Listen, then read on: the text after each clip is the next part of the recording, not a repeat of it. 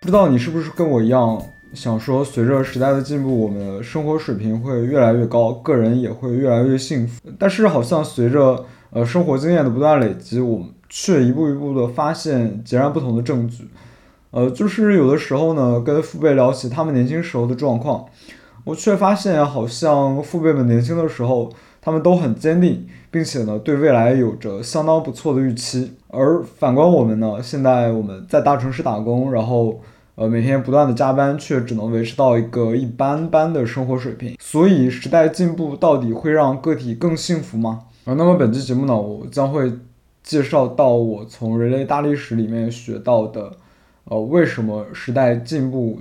个体反而越来越不幸福了。好，我今天要介绍的这本书呢，名字叫做《人类大历史》。我最开始看到这本书呢，其实就是乱逛吧，就是然后突然就遇到这一本，然后当时就想着，嗯，人类大历史是当时就抱着其实没什么期望的感觉，随便翻了一下，呃，结果却发现其实这本书真的很精彩。呃，相对于我平时读的书来讲，已经不算薄了。呃，在 Kindle 的话，它大概是有一个。一千一两百页左右吧，呃，但是呢，这本书我却很快的，就是不到一个星期就已经读完了。原因呢是，其实它特别像一本故事书。呃，它这个书呢，总体上来讲是在讲人类的历史的，但是呢，它却写的非常的具有故事性。然后，呃，其实对我来讲呢，也是一个相当不错的休闲。而另外呢，则是这本书其实它的视角是非常奇特的。呃，这个作者呢，就有点从上帝视角来审视整个人类社会、整个人类这个物种的发展史的感觉。好，那我今天呢，就会介绍一下我从这本书中学到的三件事。好，第一件我要分享的事情呢，就是叫做时代进步关乎个人的福祉。啊，好像我们总有一种自然的倾向，认为随着时代的进步，人类其实会越来越幸福。呃，但其实呢，时代进步是。是无关乎个人福祉的，甚至呢，有的时候时代进步反而导致个体的更加的不幸福。呃，人类从采集社会向农耕社会过渡呢，就能很好的证明这一点。这本书呢，它是写了从人类从智人这个物种开始出现开始到近代社会，就看一系列关于人类这个社会是如何演化的，人类这个物种是一步如何一步一步在地球上成为最顶尖、最强势的物种的。呃，所以呢，我就在嗯。他从采集社会写过渡到农耕社会的呃那一章中学到了这件事。呃，首先呢，就是要讲的是，对于物种物种来讲呢，成功的标准在于 DNA 复制的次数，也就是能够繁育后代的数量。那么，如果这一个标准作为指标的话，那么人类是非常非常成功的。就是随着人类社会不断进步，生产力提升，人口呈现爆炸式增长。呃，但是实际上呢，如果你把个人的幸福作为指标的来讲，故事就远。远远不是这样的。呃，原始人类呢，通过采集来生活。呃，就是说他们去采一些果子、采蘑菇，然后打简单的打猎来维持生活。他们呢，靠着自然资源生活，然后荒年呢就减少生育，然后当年景好的时候呢就多生一些。但是总体来讲呢，人口相对是呃缓慢增长的。并且与生态系统之间可以保持一个良好的平衡。他们仰仗着自然资源，可以过着自自给自足的充足生活，并且呢，他们每天并不需要太消耗太长的时间来采集以填饱肚子，所以他们的工作其实并不算是辛苦。而且相较于农业社会呢，他们吃的更杂，导致总体来讲，采集部落的人类营养水平是更好的。因为猿人类其实是一种杂食性的猿类嘛，所以它吃的种类更丰富，就代表它。他们的营养水平更好，而当采集社会向农业社会过渡的时候，人类开始大规模的种植小麦或者一些其他的农作物。于是呢，人类走上了农业社会的道路。农民们通过辛勤的劳作，他们可以获得更多的粮食，从而呢，也可以养活更多的人口。在好的年景的时候，农民可以大量的生育后代，也就是说，当收成好的时候，农民能生育的后代要远远大于采集部落。但是呢，当农民碰上荒年的时候，却会导致严重的饥荒问题，并且呢，相对于采集部落来讲，人类使用小麦作为主要粮食，这就导致了农民的营养不良。而另外呢，农民生活的悲惨也体现在幼儿死亡率的大大提高。在农业社会呢，会有三分之一的小孩无法成功长大到二十岁。呃，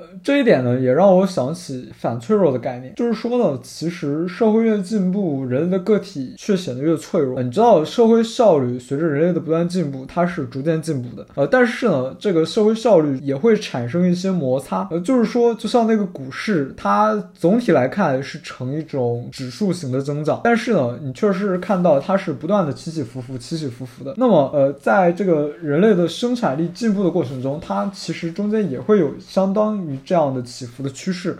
呃，就是说，它农业有的时候收成好，有的时候收成不好。那么收成不好的时候呢，这个人类个体的脆弱性就会被无限的放大，个体的痛苦也会被无限的放大。比如农民在灾年失去他自己的儿女，而牛这个物种的命运呢，也是一一个很好的隐喻。就是说，随着时代进步，人类可以让牛的数量无限的扩大。你知道现在养殖的牛的数量是远远要超过采集时代农牛的数量的吗？呃，农场里面的牛呢，也不用像从前一样自己寻找食物，呃，这个牛呢，也不用像以前一样害怕它的天敌，甚至有的农场呢，还会给牛听音乐。但是呢，其实个体牛的幸福快乐水平怎么样呢？其实肯定是不好的吧？呃，不知道你熟不熟悉牛奶是怎么产出来的？因为我我以为奶牛它是啊，就是可以一直产奶，它不需要什么特殊的流程。但其实这个想法恰恰是错的，就是这个奶牛呢，其实跟普通的哺乳动物一样，它也是在哺乳期才会产奶的。奶奶农最大化它们生产效率的方式，就是让牛不停的怀孕。另外呢，为了让牛犊不不吃光全部的奶，呃，所以小牛一出生呢，就会跟母亲分离。那这种痛苦程度其实不言而喻。第二件事情呢，则是历史没有平等可言。你会不会总在想关于一些公平的问题？我以前就总是在想说，为什么自己不能出生在更富有，然后呃更有知识的家庭？这样或许从小自己就可以少走弯路。然后以前呢，也总是感慨生活为什么跟我们被教的说社会有多平等是不同的呢？呃，到了后来呢，我的思维其实就有点变成，既然现实是如此公不公平，既然已经这样了，那么后面再怎么努力，可能也是白费。我发现自己努力所得来的一切呢，其实都不如你出生在一个好家庭。那当然，这是我以前的想法。那么现在呢，想法有了很大的转变。呃，首先呢，是我其实以前并不知道为什么人类社会是如此的不平等。那么好像平等是一件很容易实现的事情，但是却并不能实现啊。那这种人类社会的不平等是怎么来的呢？呃，这就要谈到人类是如何在没有基因编排的情况下维持大规模合作的啊。那么作者就指出，是是通过构建想象的秩序以及使用语言文字，然后从而实现人类的之间的大规模合作。呃，但是呢，这种合作呢，其实有好有坏，它很难讲。就像人们都普遍希望追求一种平等，人们可以有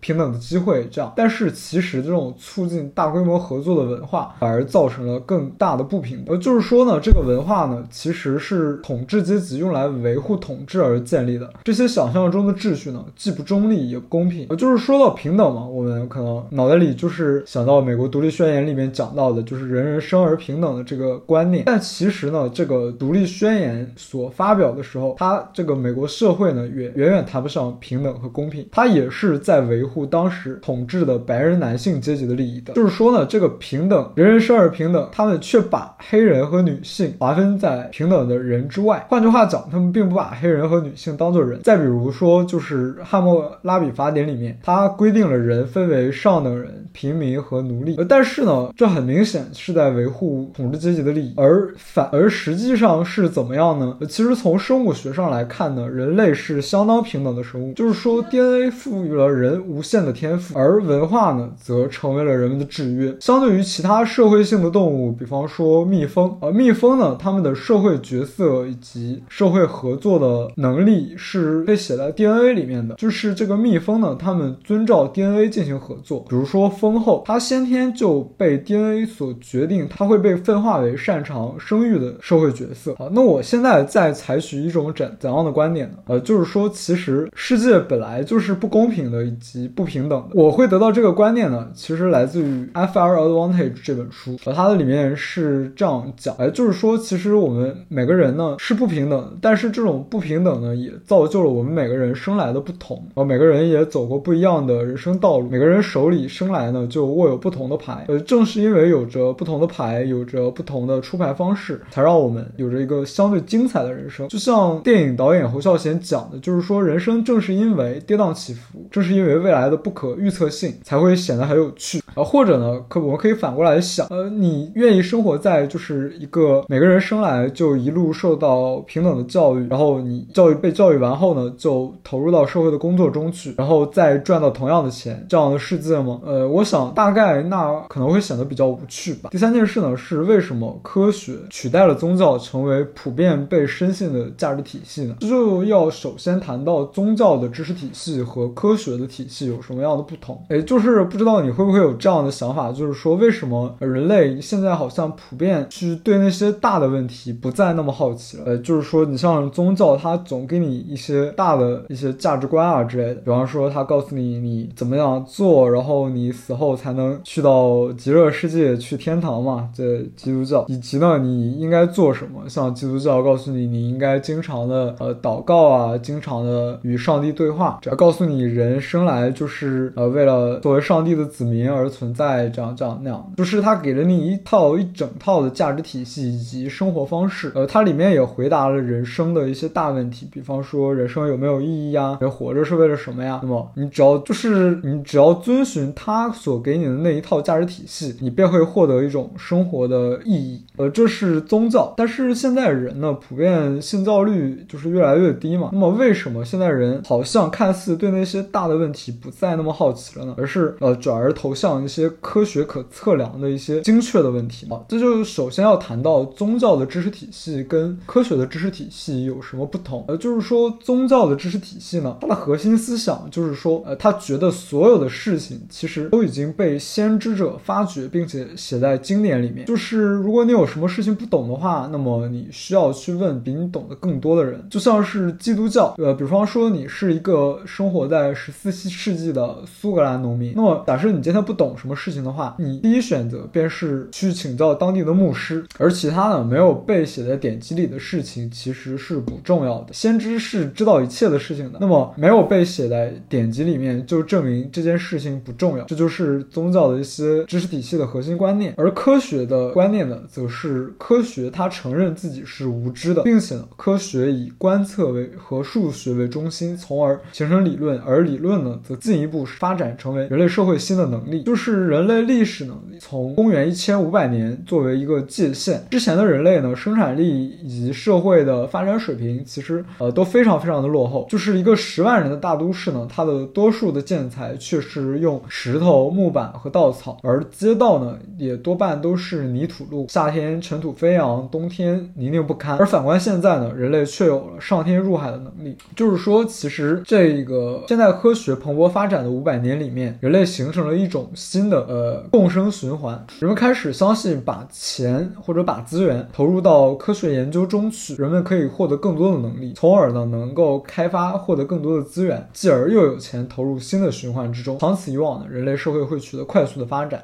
也就是说，其实人们对于科学以及发展的坚信，部分取代了对于宗教的信仰，就是取代了那些对于所谓的绝对真理的信念。当然，其实呃科学呢到最后还是没有回答。到那些最基本的问题，比方说我活着干嘛？我活着是为了什么？呃，这样的问题呢，我觉得它其实是呃违反科学的那种可证伪性的嘛。不过我自己关于这方面呢，其实有的时候也会想，但是呢，我现在的主要思路呢，还是参考我做的那一本叫做《活出人生意义来》那本书啊。那我为什么最后呃要读这本书，要讲这本书呢？这本书给我带来了哪些改变呢？首先呢，这本书其实是具有非常好的故事性，作者。对于有趣以及知识量的编排是非常的有节奏感，是非常棒的。就是我平时生活中也常常遇到完全没有动力做事的时候，呃，那么这个时候呢，就也不想很费废的去看一个 YouTube YouTube 或者是玩手机，就让时间过去。因为那我知道那对我没有什么用，也会带来一些不必要的情绪，愤怒啊、恐惧啊之类的。呃，所以这个时候呢，其实故事就变成了一种很好的选择。我可以从中学到怎么样编织故事的技巧，也可以呃像跟作者走一场旅程一样放松自己。呃，所以这本书呢，我看的速度其实非常快，因为它真的是非常容易读的，并且很多道理呢被作者讲的是非常浅显易懂的。另外呢，则是这个书它回答了你很多有趣的问题。呃，他回答了你很多你以前可能甚至不会好奇但一直存在的问题，就是说为什么社会是这样组织的，人们为什么会形成这样的文化？你知道，当有问题悬而未决，其实是一种不太好的感受。这样的问题或许你小的时候会好奇，但其实它一直是问题，你并没有得到过准确的答案。所以某种意义上，在这些问题上，你也是被一种卡着的状态。而这种呃被卡着的状态，它其实会侵占你的注意力、专注力带宽。呃，就是说呢，我觉得。被问题卡住，对我来讲呢，它给我带来了一种让我对一切失去那种好奇心，变得去只想追求享乐，寻找一种替代性的慰藉。而回答这些问题呢，则能够让你的好奇心持续的去发展下去吧。呃，这是我的感觉。然后最后呢，就是这本书呢，它写一个很长的历史，而历史这种东西，其实我读的历史不太多，但是我读这本书的时候，有一种非常强烈的感觉，就是说它好像让我从自我中心里面慢慢的走出出来。你知道，对于 self achievement 最重要的便是一步一步走出自我中心，走出我很特别这样的想法。而看了历史呢，特别像这种这本书，你知道，就像我刚才说的，他写了人类从人类诞生以来几十万年的历史。而这么写了这样的历史，会让你感觉到你跟人类整个社会有一种连接感。原来自己在整个人类的社会进程，或者是人类这个种族的发展之中呢，其实我并不特殊。而从历史的长河来看，个体的生命其实是非常的短暂的。某种意义上，总觉得有一种好像不实现生命的意义就是说不过去的感觉。当然，可能这有点鸡汤文了。呃，最后总结一下，我从这本书中学到的三件事。第一件事，呃。呃，时代进步无关乎个人的福祉。第二件事呢，呃，则是，呃，第二件事是，人类社会本来就是不公平的，它也不应该公平，因为这样才显得比较有趣。呃，第三件事呢，则是，呃，为什么科学取代了宗教信仰，成为了现代人类。呃，为什么现在人类普遍对于一些大的问题，比方说，呃，活着有什么意义，生命到底是为了什么这样的事问题越来越不好奇了？好，那最后呢，我也是自己是非常推荐这本书的，它可以帮助你了解到